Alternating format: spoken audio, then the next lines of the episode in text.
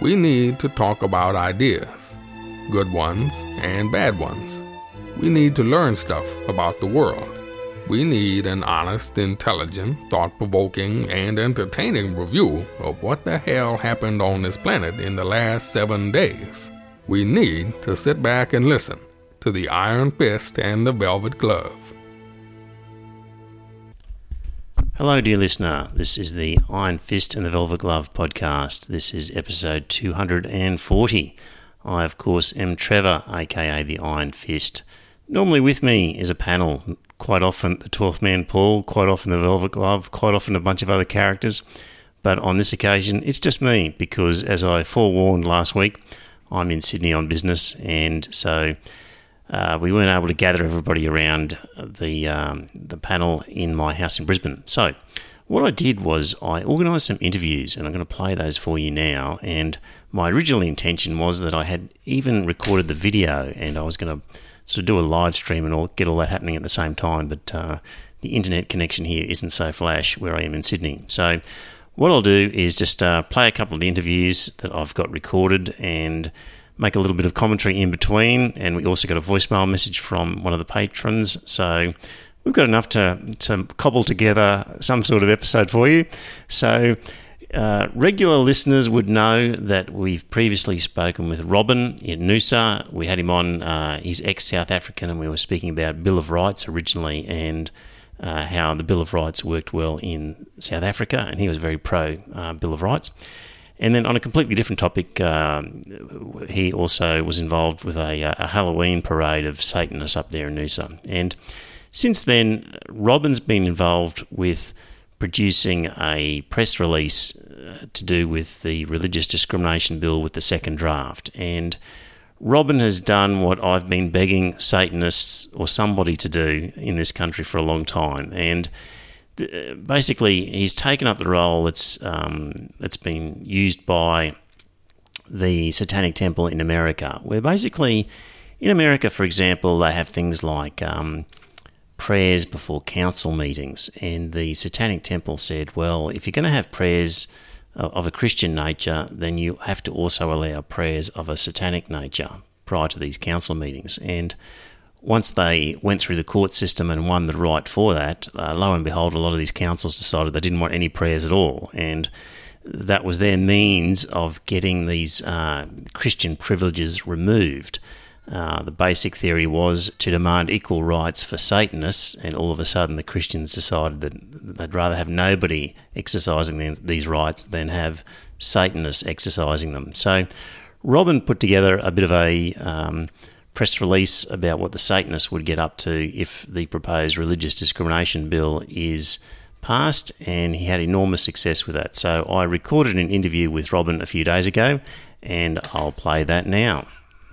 Uh, yes, welcome, dear listener. I've got with me Robin from Noosa, who uh, has put out a press release on behalf of the, the, the Noosa Temple of Satan, and Robin received an amazing response to his press release. So Welcome to the podcast for the third time, Robin.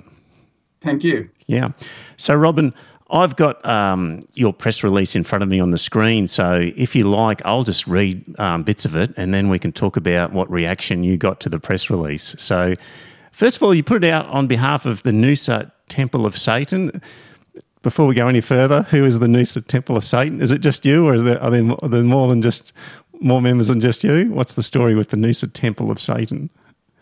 Well, it's me, I suppose, and a whole lot of supporters. So excellent. Yeah, that's our it'll be our little secret, I think. Excellent. So, um, so this is dated the 18th of January.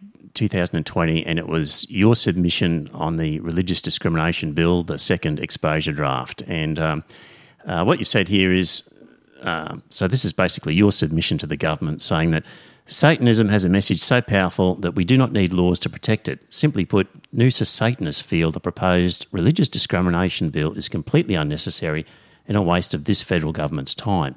Having said that, should this parliament vote to enact this legislation, then Satanists across Australia will aggressively use this law to ensure that we can access all the privileges it guarantees. From access to street evangelism school breakfast programs, school chaplaincy programs, school personal development programs, school touring bands programs, school weekend camp programs, federal, state, and local grant programs, access to public facilities, etc. The list is endless. We shall use our local federal member, commissioners, and courts to defend our newfound rights under this proposed legislation. Satan has great plans for the future of Noosa and Australia, and we intend to use every avenue available to us to reach our goals. Hail Satan, signed Brother Samuel Demogorgon, Noosa Temple of Satan. C- congratulations, that's a beautiful piece of work, Robin. Thank you. I've had a lot of response, and people have loved the submission, mm. and uh, lots of people have commented saying it's the funniest thing they've ever read, and lots of belly laughs, and um, and then there's of course the serious side of it too, which can be seen in the response that is it's uh, had from Christian groups. Indeed. So, what, what, tell us some of the figures and numbers of, of, of, how this has, has gone sort of viral this this piece. What, what what avenues have you ended up on, and what are the numbers? Well, social media. Our Noosa um, Temple of Satan site had half nearly half a million uh, uh, reach on that particular post, um, and it was helped along by a lot of uh, social media websites. So the Young Greens perhaps were the the most shared um, site. And then that, then uh, the LGBTI rights group that Pauline Pantsdown runs that also had a huge amount of hits, and the Chaser picked it up as well. So social media just went crazy, and people commented that, that they'd received um, posts from several sources. So it certainly did the rounds, and it also went viral on Twitter as well. Um, lots of journalists and editors sharing it as well. So it had a lot of uh, uh, it had a lot of uh, serious uh, comments mm-hmm. and people serious people sharing it. So it certainly took off there as well. And that and then of course the the normal media picked it up, the TV and the radio and the newsprint. So there were several um, TV interviews that I did, as well as several radio interviews. And um, even the Australian saw fit to cover it. Alice Workman did a whole piece on it. So I reckon uh, several million Australians got to see the submission. So uh, out of all the submissions to the religious discrimination bill, I reckon this was the most viewed publicly of all of them. I think you're probably right. Congratulations on that. So, you know, the the main uh, um, part about it, of course, Robin, is to draw attention that um, Christians think that the proposed bill is going to be great because it's going to give them more power, and they don't necessarily, or they haven't necessarily stopped to recognise that maybe other groups who they don't like are going to be given this same power. So, do you, have you seen anything where any religious groups or people have said, "Oh gosh, that's right. Now they're going to have, they're going to get that access as well." Either we don't want the law now, or we need to change the law to explicitly exclude Satanists and other undesirables? Have, have you have you achieved that at all? Do you think? I think that we have. People, uh, Christians are certainly not discussing this publicly because um, the only public comments we've seen from Christians are condemning us and um, threatening violence, in fact, and warfare and all kinds of grim um, retaliation on Satanists in Australia. Um, and perhaps the most noteworthy is our Saint Connie, Senator um, Connie, who who started a petition to um, to have the bill passed. And she has posted pictures of herself with piles of paper in her hands walking into Parliament, all the people who've signed her petition. And she made a very impressive speech right at the beginning, a few months ago, where she she expounded the virtues of this um, bill. And yesterday she came out saying that she doesn't think the bill's a good idea anymore and she wants to retract her support for it. So I think we're starting to change people's minds and they're starting to realize that the implications of these bills, this bill is far reaching, much more serious than they ever anticipated. And thanks to thanks to all the efforts, all they're doing is spreading Satanism across Australia. I think a lot of people had not heard of Satanism before this letter.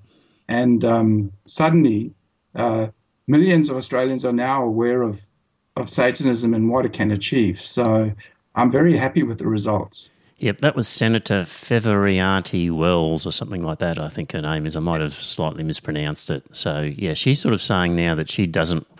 A flawed bill is worse than no bill. So she's sort of saying no bill at this stage. But I, it wasn't 100% clear to me if it was because of the Satanist possibilities that she's changed her tune or just because they just haven't given enough power. I'm not sure. But um, well, that's good, Robin. You, you mentioned some threats. You've, you've received some nasty threats of some sort? Oh yeah.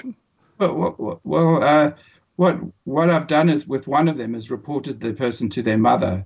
Um, so uh, he's 24 years old, lives in Noosa. I've never had a personal threat directed at me before, so this is the first time.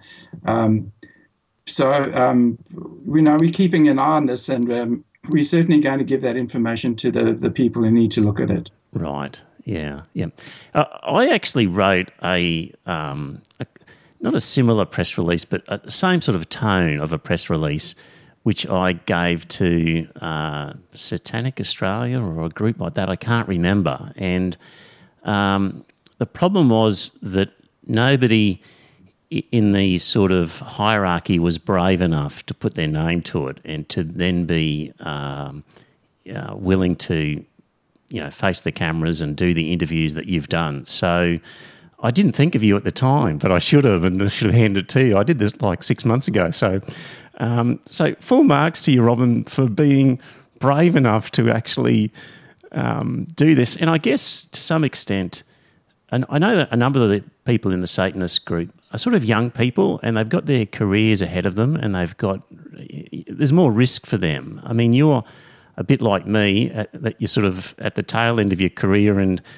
um, you can be a bit more cavalier and uh, in what you're doing because of just your stage of life. So, as an activist, is that sort of part of what I know we've talked about this in the past, where you've got a career as a sort of a, as a as a draftsman, sort of designer, and um, this sort of activism has had a little bit of an effect on you, and you've sort of taken the view, well, I just need to do it anyway. Is that still the case? Yes, I, um, I think for me the issue is uh, my my career takes second place to important issues like this. So um, my, my heart is really in, in my activist work, and and uh, that's where that's where I think um, that's where I think my loyalties lie. Yes. Yep. yeah. Good on you. And um, so, did you get any contact from other Satanist groups? Did they? Did they? Was it all positive? That you the sort of response from them? Did they all say to you, "Well done, keep up the good work"? Uh, um, there there are a lot of Satanist groups across the world and Australia, and I suppose what disappoints me is that uh, although some of them did um, put in submissions, none of them took this wonderful opportunity to to um, sort of uh, bait society, Christian society, and uh, religious society with a with a letter. And so uh, I was surprised I was the only one that did that. Mm. so I have a suspicion there's a bit of um, there could be a little bit of satanic envy there that. That, that, their letters or what, uh, whatever their submissions were didn't didn't um, didn't uh, fare so well in terms of the the viral the viral spread that this particular letter had. So yeah, uh, I'm I'm I'm still waiting for for some. Although although the Pastafarians they seem very happy about the letter as well. So. Um, good on the Pastafarians. Right, because what you're following is really a, a formula um, set out by the Satanic Temple in the United States, where they've basically um, set this template of saying, well, if you're going to have, in their case, uh, the classic example was um, prayers before council meetings, then they could insist on the right for a satanic invocation um, before a council meeting. And the result was that more often than not, these councils decided, well, we won't have any prayer if it means we've got to have an invocation. And that was a means of, of stopping that. So they sort of set the template of saying if you're going to grant these rights to traditional religious groups, then it's going to be given to all religious groups, and, uh, and so yeah, it's a sort of a you're obviously aware of their work and you had that in mind when you were doing it? Absolutely. I, I went to JB Hi Fi and I bought the Hail Satan CD. Yes. Uh, so if you go to JB Hi-Fi, it's it's six ninety nine, not six sixty six. and uh, the crazy thing is, I haven't been able to watch it because I don't have a DVD player that works. So right, um, I'm, I'm looking forward to watching it. Um, but it, basically, that that um, DVD highlights the uh, work done by the Satanic Temple in the United States. Yes, and um, Margaret's done a wonderful review of it. So look it up on face uh, on YouTube, and you'll you'll see her review of it. It's it's really entertaining. Yeah, yeah, well done. All right, Robin. Well, that was the main thing I wanted to get across. Was um, congratulations to you as an activist uh, here in Noosa, Queensland, and for what you've achieved. And look, I reckon that this government doesn't give two hoots about what uh, the public wants in terms of this religious discrimination bill, and they've got an ideology and an agenda, and um, they'll just pay lip service to the sort of consultation. But what you've done by potentially making them think twice and um, scaring them into recognizing some of the, the unthought of possibilities might actually work. So, not only is it funny and humorous, but I think it's I think it would almost certainly be the most productive piece of uh, of a submission that's actually might make them change their mind. So well done on that. Well, thank you very much. I take it as a serious compliment. Thank you. Yeah. Good on you, Robin. Okay, we'll talk again in future as things happen. Um, you're becoming a regular on the podcast. and I think we've had anybody on three or four times like you have. So, so well done, and thank you for coming on. Thank you, and hail Satan. One of the side benefits of doing this podcast is that it gives you the excuse to reach out and speak to some interesting people. And Robin is one of those people who it's been a pleasure to uh, get to know over the course of the podcast. So thanks, Robin, for your contribution. Now, dear listener, in that interview, Robin mentioned that he has received some threats from certain people about his actions. And I understand that he tried to make contact with uh, the MP uh, Llew O'Brien. And Llew O'Brien is that character who's been in the news lately because he wasn't uh, happy with his role in the National Party and and through sort of very strange dealings done in the House of Representatives, he became the deputy speaker, and that was contrary to what the government itself wanted. So he's been in the news for other reasons, but it seems to me that Robin uh, contacted uh, Llew O'Brien seeking, uh, uh, well, response to the threats that have been made against the Satanic Temple.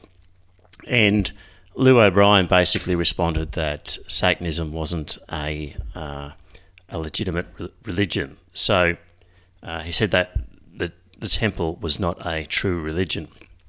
And so Robin uh, generated yet another press release and uh, I don't know how he's gone with this one in terms of uh, how well it's um, uh, being reported, but basically he uh, he wrote to Llew O'Brien and as a press release released that letter, and he said um, that uh, he wished to we wish to advise that the Noosa Temple of Satan has received several threatening letters from local Noosa radical religious fanatics, as well as from outside of Noosa, and he attaches the correspondence. He says, We demand that you show leadership and stand side by side with local Catholics, Anglicans, and Pentecostal Christians in condemning these attacks on our peaceful satanic religion. We ask you to remind Australians for their, quote, tolerance and respect, end quote. As our federal MP, we expect you and your government to protect us from these radical religious fanatics and require immediate action from you to reassure us of our safety. Thanks to Scott Morrison's religious discrimination bill, Satan's power is growing across Australia, and we are becoming more and more visible throughout the country. This matter is not going to go away. You need to act urgently as our public presence grows larger every day. So that's applied a little bit of heat to uh, to him, and we'll see what happens from that one. But just on the topic of whether the uh, a Satanist group can be considered a religious organization? And the answer is undoubtedly yes. So the High Court decided in the case of uh, Scientology that basically you needed uh, belief in the supernatural, uh, you needed um, some sort of rituals, um, and th- th- they were the main elements of it. Now, a lot of Satanists don't actually believe in Satan as a deity, uh, particularly in the leadership roles within Satanist organisations. But that doesn't matter because there are undoubtedly individuals out there who do consider Satan to be a supernatural entity. And it doesn't matter if the hierarchy or leadership of the Satanist groups doesn't have that belief. And that was clearly stated in the Scientology case because the High Court said, look, we understand that in Scientology, the leadership has created these rituals and created this story that they don't actually believe. But there are enough actual members who do believe it that it is sufficient for us to recognize Scientology as a religion. So, um, even somebody like Robin or any other satanic leader could say that personally they don't believe in Satan as a deity, a supernatural being, but that they represent Satanists, some of whom do believe in Satan as a, as a real supernatural being, some of whom don't. And really, that's the same with Christianity, isn't it? I mean, there's a lot of so called Christians who really don't believe in Jesus as the Son of God, but still consider themselves Christian.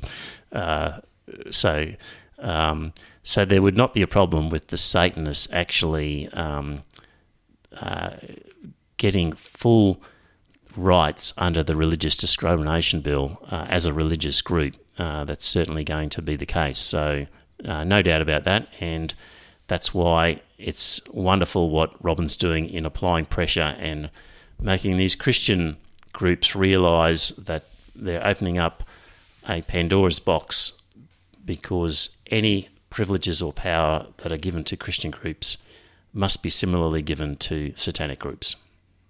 Uh, now, previously we've received voicemail messages, um, especially from Landon Hardbottom and from Father Anonymous. And I encourage you, dear listener, go onto the website. You'll see a link to SpeakPipe, and you can go on there and leave a voicemail message for us. And of course, lots of people send us emails and notes, but given this is an audio based program, it's especially good when somebody leaves us a piece of audio. And that's what's happened recently. One of our new Patreons, new patrons through Patreon, has left a message. So I'll play a little bit of what he had to say. Hi guys, I'm your newest Patreon supporter, Lloydberg, the 12th Man fan. I should start with an apology. I will admit to listening to 27 episodes before beginning my patronage, so according to Trevor, I've been pirating episodes for much longer than I should have.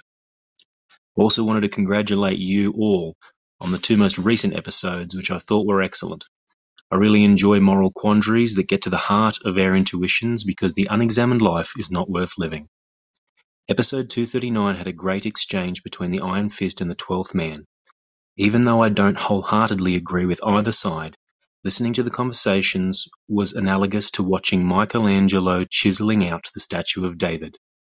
The Twelfth Man was steadfast with his ideals as strong as stone, the iron fist peppering Socratically like the hammer and chisel, the conversation like the artist Michelangelo, revealing more as time goes on, so thank you for that. Finally, I wanted to quickly clear up a point from episode 238. Not only am I a 12th Man fan, but I am also a big Sam Harris fan, and I encourage you to listen to everything he has to say because it's always well thought through and enlightening. He's not a pure consequentialist in the way Paul supposed, he's actually directly addressed the problem of the doctor doing unauthorized organ transplants to save his four patients. His take on it was that it would lead to a worse world. The reason was that none of us want to live in a world where a routine doctor's visit could result in your untimely death. Thank you, Lloyd Berg, the 12th man fan. Welcome aboard as a, as a patron through Patreon. Uh, the Twelfth Man is such a valuable character for our podcast because I know he uh, grinds the gears of certain listeners, and there are other listeners who love him. And I just listen to a lot of podcasts where I find people agreeing with each other all the time. The guests, you know, bring in, or, or the hosts bring in guests who have either written books or written articles or things, and and invariably they just get people who they will agree with, or because of politeness, sort of have to agree with or, or skirt over difficult issues. And the great value of Paul Twelfth Man is that he is prepared to be the contrarian and to put up a contrary opinion, and it does force you to examine what your thinking is and justify it. Uh, and you realise, well, maybe your arguments aren't quite as good as you thought they were. So, uh, Paul is just incredibly valuable, and I love having him on the podcast. So, in response to um, that sort of Holocaust denier uh, issue, um, got a couple of messages as well. Uh, Tony Eels on Facebook said, I can't believe I've agreed with the 12th man on the Holocaust denier issue. And also, uh, we also got an email which was from uh, Paul who said, just listening to 12th Man tying himself into indignant libertarian knots over his wacky ideas over thought policing. Thought is not being policed, speech is. If the principal or football coach had their own ideas of the truth of the Holocaust or the efficacy of soft drinks for performance, but kept those thoughts to themselves, then nothing would happen. The law only applies to their speech or actions, whether they express. Uh, the law only applies to their speech or actions when they express those thoughts. Uh, great to hear you three having a good old Socratic dialogue there.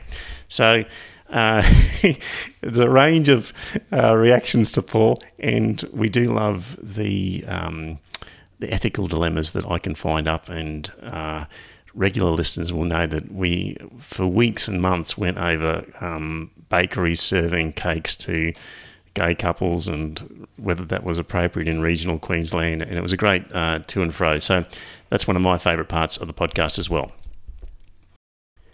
Lloyd Berg, the 12th Man fan, made a reference to the fact that he'd listened to 25 uh, 27 episodes and he'd uh, allowed himself a few free ones there. So that's a reference to uh, how this podcast works, dear listener, because it's free. It's available to anybody to go in and uh, listen to.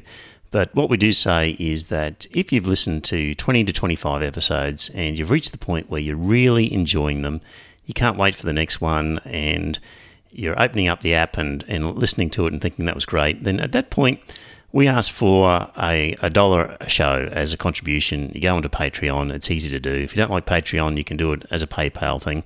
And basically, that helps cover some costs because there are subscription fees and hosting fees uh, associated with uh, podcasts. Also means that I can subscribe to a whole bunch of uh, wacky right wing uh, newspapers that I'd prefer not to otherwise spend money on, and of late also spending money on books and things that will be referred to in the podcast. So means I can guilt free uh, buy some books that will be referred to at some point. So uh, that's the deal. Uh, if you've listened to 20 to 25 and you're in that position and you don't think it's worth a dollar a show, then go away for a while and come back in a year and see what you think. So uh, that's the deal. And Lloydberg by leaving a voicemail message like that. Uh, you are excused for the two freebies that you picked up. So thanks, mate, for that. All right. Now, I mentioned earlier about one of the side benefits of doing the podcast is that you get to meet some interesting characters. And the next character that you're going to meet and you've met before is Cam Riley. And Cam um, started doing podcasts way back in the beginning, like 15 years ago. He started the podcast network and he was uh, he says the first person to do a, res- a recorded a sort of Skype interview or show over a podcast. Um, he's got four or five or six of the things running at the moment. He's written a book about the psychopath epidemic. He's now produced a documentary about the historical Jesus and the Gospels. And I had been listening to uh, to Cam's podcast, and I actually met him at a podcast event. Um, gee, it's probably a couple of years ago now, and that gave me the excuse to reach out to him and get to know him, and that's been fantastic. So that's been one of the highlights again of doing this podcast is to meet a guy like Cam. Uh, so Cam and I. We're having a little bit of a bromance, to tell you the truth. Um, so, you know, every so often I ask him out for coffee because I know that he's one of the few guys around who isn't actually working nine to five in an office. Uh, like me, he can scoot out pretty much at any time and, and grab a cup of coffee.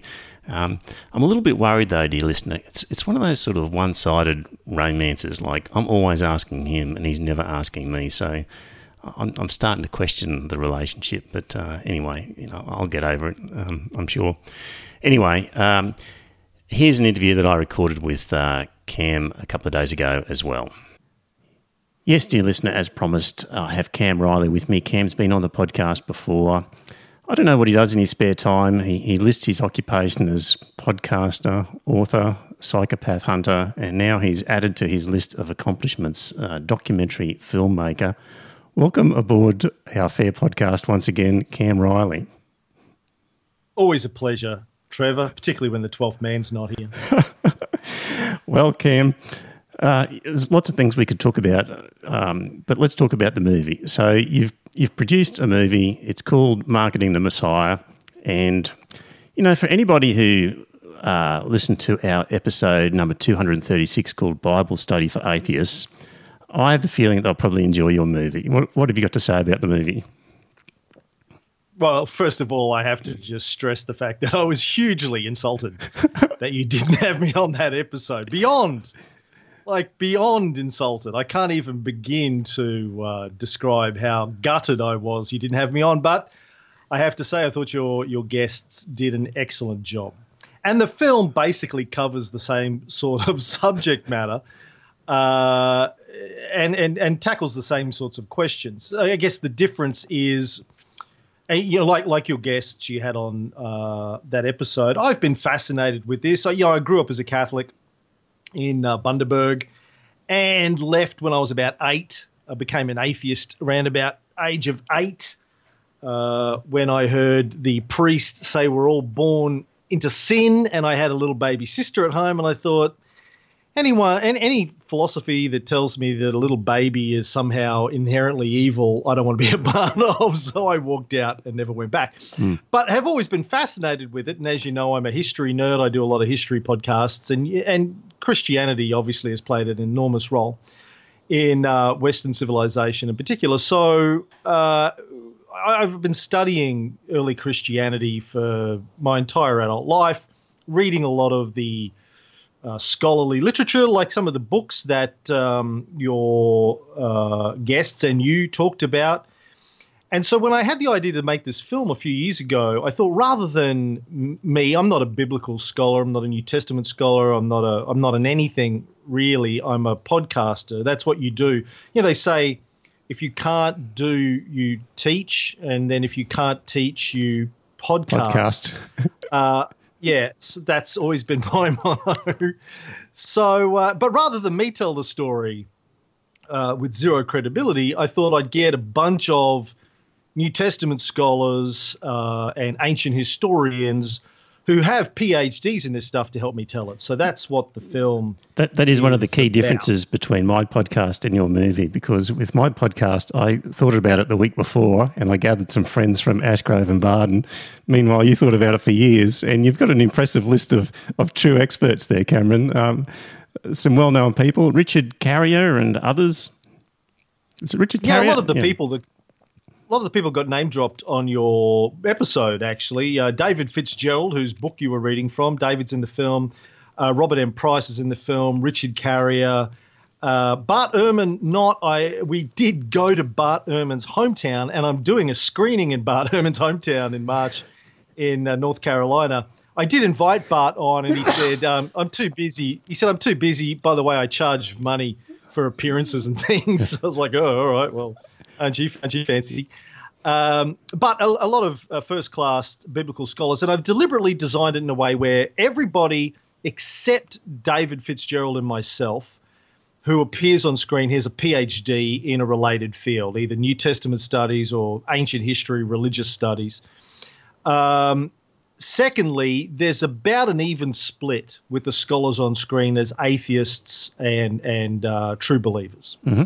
And I did that deliberately because I, I, didn't want to be accused of being biased one way or the other. So, and you know what you what of course you find is when it comes to how the the question of how did the Bible get written, and how did Christianity become as powerful as it was by the late uh, fourth century, uh, scholars agree whether they're believers or non-believers. They all agree on the basic facts but what I've found over the last 30 years as I've been interested in this is most of my Christian friends and family, and I do have a lot, uh, I find their, their, their knowledge on this is extremely limited. And of course, my atheist friends just sort of poo poo it as, ooh, religion, eh, don't want to get, eh, religion.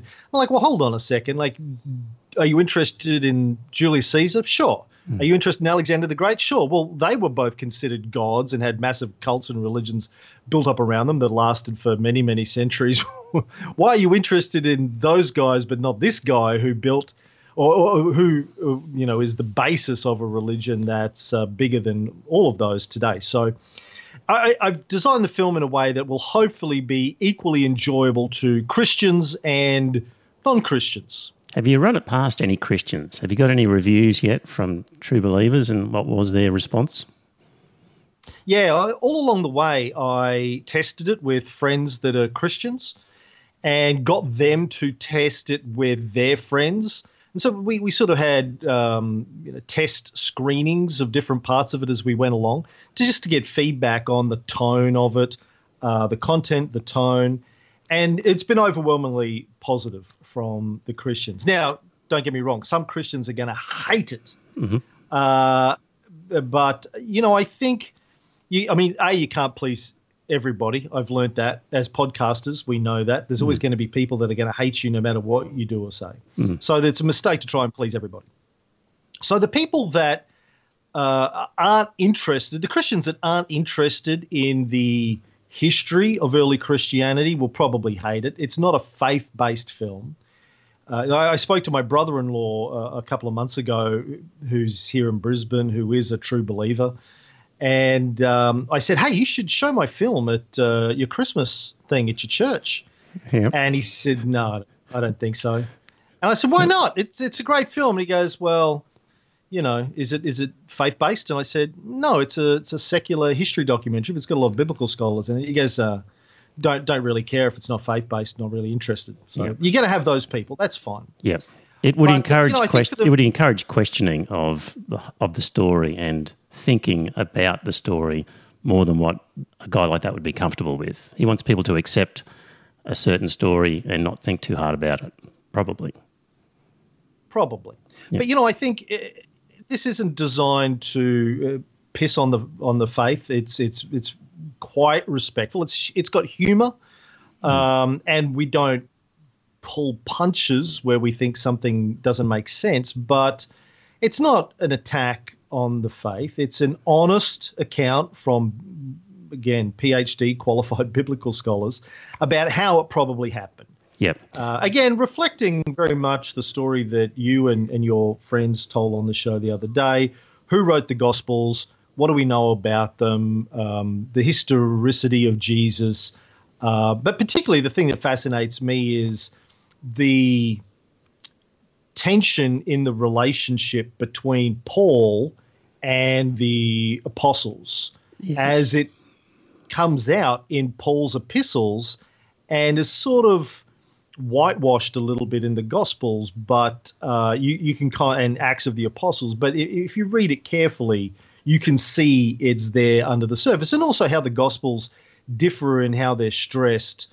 Uh, you know, most of them. I mean, they're all Pauline in nature. Mm-hmm. We don't have anything written by any of the original disciples who, if Jesus existed, actually knew him, according to most scholars that uh, I've spoken to. Yep. But oh. even with the Gospels, you can sense like Matthew's a little bit more friendly to the Jews. Mark and Luke more targeted to Gentiles. So there's this, you know, the those dichotomies are quite interesting to me. Yeah, you've sent me a link to the movie, and I've only reached about the 35 minute mark. So don't tell me how it ends. No spoilers, okay?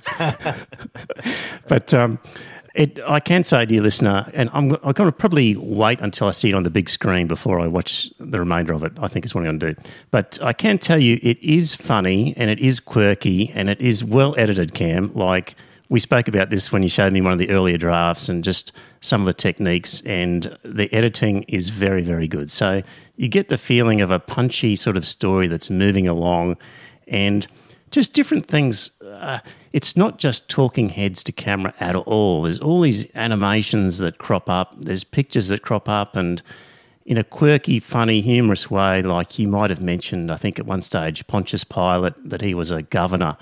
And just on the screen, it flicks up for two seconds a picture of um, Arnold Schwarzenegger or something like that. It's just, you know, you're not going to burst out laughing, but it's just amusing, a lot of that sort of stuff. So um, it is well edited. It is very, very well done. And so, Cam, how does it work when somebody wants to produce a movie and get it out there? Um, you just can't give it to, uh, well, traditional distributors aren't going to take a movie like this. So how does how does one get to see this movie? How would you like them to see it? Yeah, well, that's uh, good. You're right that um, there's, there's, like uh, a million movies get made every year, and a very small percentage of them make it onto the big screen or make it onto Netflix or or, or um, whatever Hulu, mm. HBO. Um, so what we've done is we've we've got a multi-pronged distribution strategy. There's an there's an organization run out of Sydney called FanForce, fan-force.com. And what they do is it's kind of almost like a crowd-supported cinema screening. They've got deals with cinemas all over the world. And if people want to see a film, one of the films that they have in their catalog, FanForce's catalog, you can go to their website, uh, bring up the film that you want to see, put in the your city and the date that you want to see the film, the cinema you want to see it in, and they will do a deal with a cinema to try and get it screening that week. They will create a, a link for it, and then you can promote that and the cinema will promote it, FanForce will promote it. You can promote it on your social media, and if you sell enough tickets, like this, each cinema has like a, a minimum tipping point. If they can sell thirty or forty or fifty tickets, then the, the screening will go ahead, and uh, you, you, can see it on the big screen anywhere in the world if you generate enough people to come and see it. So if you have a, a church group, not many people listening to this will fit into that category, I know. Or if you have an atheist uh, sewing club, then uh, get a bunch of people together to go see it. If you have a podcast, you can say, hey, go and check this out. Uh, alternatively, uh, six months from now, after we get through the cinema run, it'll be available for video on demand through a service. We're not exactly sure what yet. Uh, but if you go up to our website and uh, throw in your email details into our newsletter, we'll let you know uh, when it's available for streaming online if you aren't able to get to see it in the cinema over the next six months. So I've got a, I'll have a link with the show notes and on our Facebook page, and you've currently got about five potential screenings. So uh, Carlton, Victoria on the 10th of March, uh, New South Wales 17th, um, the Barracks in Brisbane on the 19th of March, and the AMC Lennox Town Centre in Ohio on the 23rd of March, and another one at North Colum- Carolina. Columbus, Ohio. Right. That, that one's in Columbus, Ohio, because yeah. that's Richard Carrier's hometown. Ah, right. I'm okay. doing a Q&A doing a Q&A with Richard after the screening. Ah, okay. Are you going to actually be there, or is that by remotely? Like, no, I'm going, and – the other one is in Durham, North Carolina, that you're about to get to. Yeah, on the 25th of March, obviously with Ray.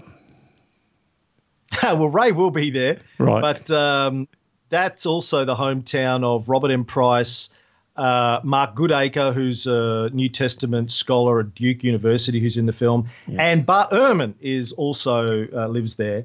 Um, I'm going to invite Bart to come along and piss on the whole thing, um, right. but he won't because Bart agrees with 99% of what's in the film. I know that because right. I'm a big fan of Bart's and I've read all of his books and seen all of his stuff. So, right. Um, yes, it's very Bart Ehrman friendly, except he's not in it because. Um, it would have cost money. Yeah. Okay. So, um, so basically, dear listener, uh, hop onto the link and buy a ticket because essentially it needs you to buy a ticket and to get the minimum numbers for the screening to happen. And I guarantee you, if you've been listening to this podcast for any length of time and enjoyed it, you will definitely enjoy this movie. And so, Cam, obviously, you're going to go to the Brisbane screening. Are you going to the Sydney and Melbourne ones? Will people see you there? Or? Yep. Right. Okay. I'll be at all the screenings. I'll be at those all of those five screenings, um, doing a Q and A afterwards. Mm-hmm. In Melbourne, I'll be doing it with Father Bob Maguire, who's a dear old friend of mine. Mm-hmm. I did a podcast with him like 15 years ago for a few years. Mm-hmm. Um, uh, in Sydney, I'll be doing one hopefully with Raphael Lataster, who's got a PhD in religious studies in Sydney. Um, he he was a student of um, John Dixon Oh, who yes. came up a lot on Yes. your Yeah, podcast. right. I invited John Dixon was actually the first person I invited onto the film, and he turned me down because he and I have had spats on podcasts in the past. Uh, but Raphael is one of his former students who they're, they're now enemies because Raphael's a, an atheist and a mythicist. Right. So uh, anyway, he'll be there hopefully. He said it's climbing night, but I'm hoping he'll get out of his climbing and come and do the QA, a Q&A with me. And yes, I'll, I'll be uh, doing it by myself uh, in uh, Brisbane. Right. And is that like just in the foyer that you'll be doing a Q&A? How's that Q&A work? Is it just in the foyer of these Oh, up- premises with, or on, on the, on the No, stage? Up on stage after the film, yeah, I think um, there'll be like a 20 minute short Q&A and then we'll probably go for a drink or something somewhere afterwards where people can come and hang out and ask me all of their questions on early Christianity, and I'll be more than like seriously. You know what a history nerd I am. Honest, honest to God, I was just uh, I just was at Woolies, and I was standing at the deli counter at Woolies, and I heard a guy on the customer side talking to one of the staff. And he's going, well, you know, prohibition uh, started this day 100 years ago, and it ended in 1933. And of course, I piped up and said, well, it ended because FDR needed the tax revenue because of the Great Depression. And they were also putting poison in and they were killing people. And, and he goes, oh, really? No. So we started having this history nerd conversation um, Yes. in the deli. So I'm a deep history nerd. And I, I, I've, again, I've spent 30 years on and off uh, deep, deep studying early Christianity. I find it absolutely fascinating.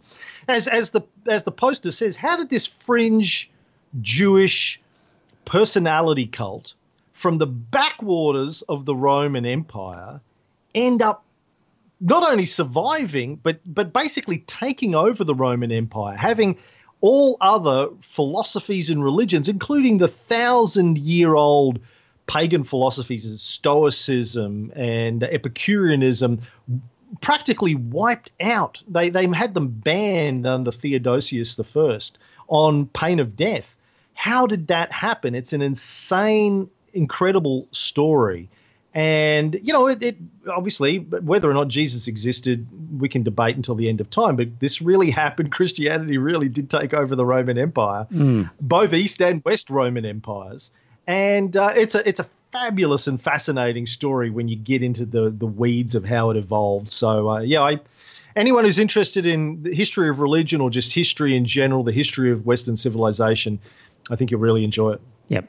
All right, everybody. Uh, hop on to the show notes, look at the link, go in and buy a ticket. Uh, it's a local boy done good producing this uh, amongst all his other stuff. So, honestly, needs to be supported. So, um, good on you, Cam. And at another time, once I receive. I read an early draft of the psychopath epidemic, so I'm waiting for the final draft, and we'll do a full review of that. And um, yeah, so thanks for, for that. And hopefully, lots of people sign up, and it's a big success for you. You absolutely deserve it. Thanks, mate, and I guess it's my share for lunch next time. Okay, fair enough. well, there we go, dear listener. Uh, that's probably going to be the end of this podcast uh, episode. And it's been a little bit short, so I'm a bit worried about what Landon Hardbottom might have to say about this short episode. I'm not sure what's going to be happening next week either. It'll be another unusual one because I get back to Brisbane from Sydney, basically have less than 24 hours, jump in a plane and head down to Kangaroo Island. So I might be reporting from what I find in Kangaroo Island. Uh, one of the guys I'll be with down there was a corporate executive. I might be able to con him into recording a podcast and telling me what life is like as a high flying CEO for an international company. Um, or it might be like a simple book review because I've recently picked up a book called Corporate Power in Australia Do the 1% Rule by Lindy Edwards, and I'm really enjoying that. So, uh, it won't be the normal panel discussion, but it will be something, um, I think. So, we'll see what happens. Anyway, thanks for tuning in, and we'll have something for you next week. Bye. Fist, glove, twelfth man, hard bottom here. Your last episode was only one hour long, and not the one hour and 30 minutes I've become accustomed to. You owe me 33 cents, and if I don't get it, I'll be sending some rather large chaps around there to perform their own kind of knee surgery on you. Well, dear listener, did you enjoy that episode of the podcast? If you did, I've got a favour to ask. Uh, first up, tell some friends. Let them know about the podcast you'll be discussing something at some time and you might be repeating something I've said. And when you're talking to your friends, say, hey, I heard this on this podcast and it's worth listening to. And maybe pick an episode that you think's a good one and direct them to it. Like grab their phone and go to their podcast app and search for Iron Fist Velvet Glove and subscribe on their behalf on their phone and uh, and just put the word out. The other thing is you could become a patron and support the show. So if you go to our website, you'll see a link to Patreon, and there are some different options for subscribing and paying per episode. And really, the amount that you pay depends on what you get from the podcast. So there's different levels ranging from a dollar fifty Australian to I think ten dollars and various ones in between. It's really what do you think it's worth? Is it worth a cup of coffee? Uh, is it worth more than that, less than that? Whatever you get out of it, because not everybody gets the same. Maybe you don't listen to the whole thing. Maybe you never talk about it with people. Maybe you really couldn't care less half the time whether the podcast is there. It just it'll be different for everybody. So if you get a lot out of the podcast, contribute a bit more. If you don't get much, contribute less. But in any event, you can subscribe there. If you don't like the idea of a regular subscription, the website has a link to a PayPal donation. So you could just do a one off donation every now and again. So there you go. It'd be good to uh, spread the word, get a few more listeners. And that way, look, if we ended up getting more listeners and more money, we could do maybe a second episode or more special episodes, provide some more content. So it's up to you. If you think it's worthwhile, let people know. Thanks.